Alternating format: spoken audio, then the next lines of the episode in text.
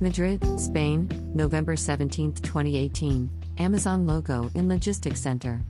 Unions of the Amazon Logistics Center in San Fernando de Henares have called for an eight day strike for Black Friday and Christmas campaign to demand better working conditions.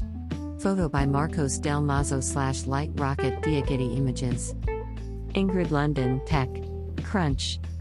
Amazon expands its IP accelerator, which helps SMBs selling on Amazon obtain and protect trademarks on their intellectual property, to Europe, as we head into the biggest shopping period of the year, which this year may well have an even stronger online component than usual because of COVID 19 http colon slash slash dlvr.it slash rmtclh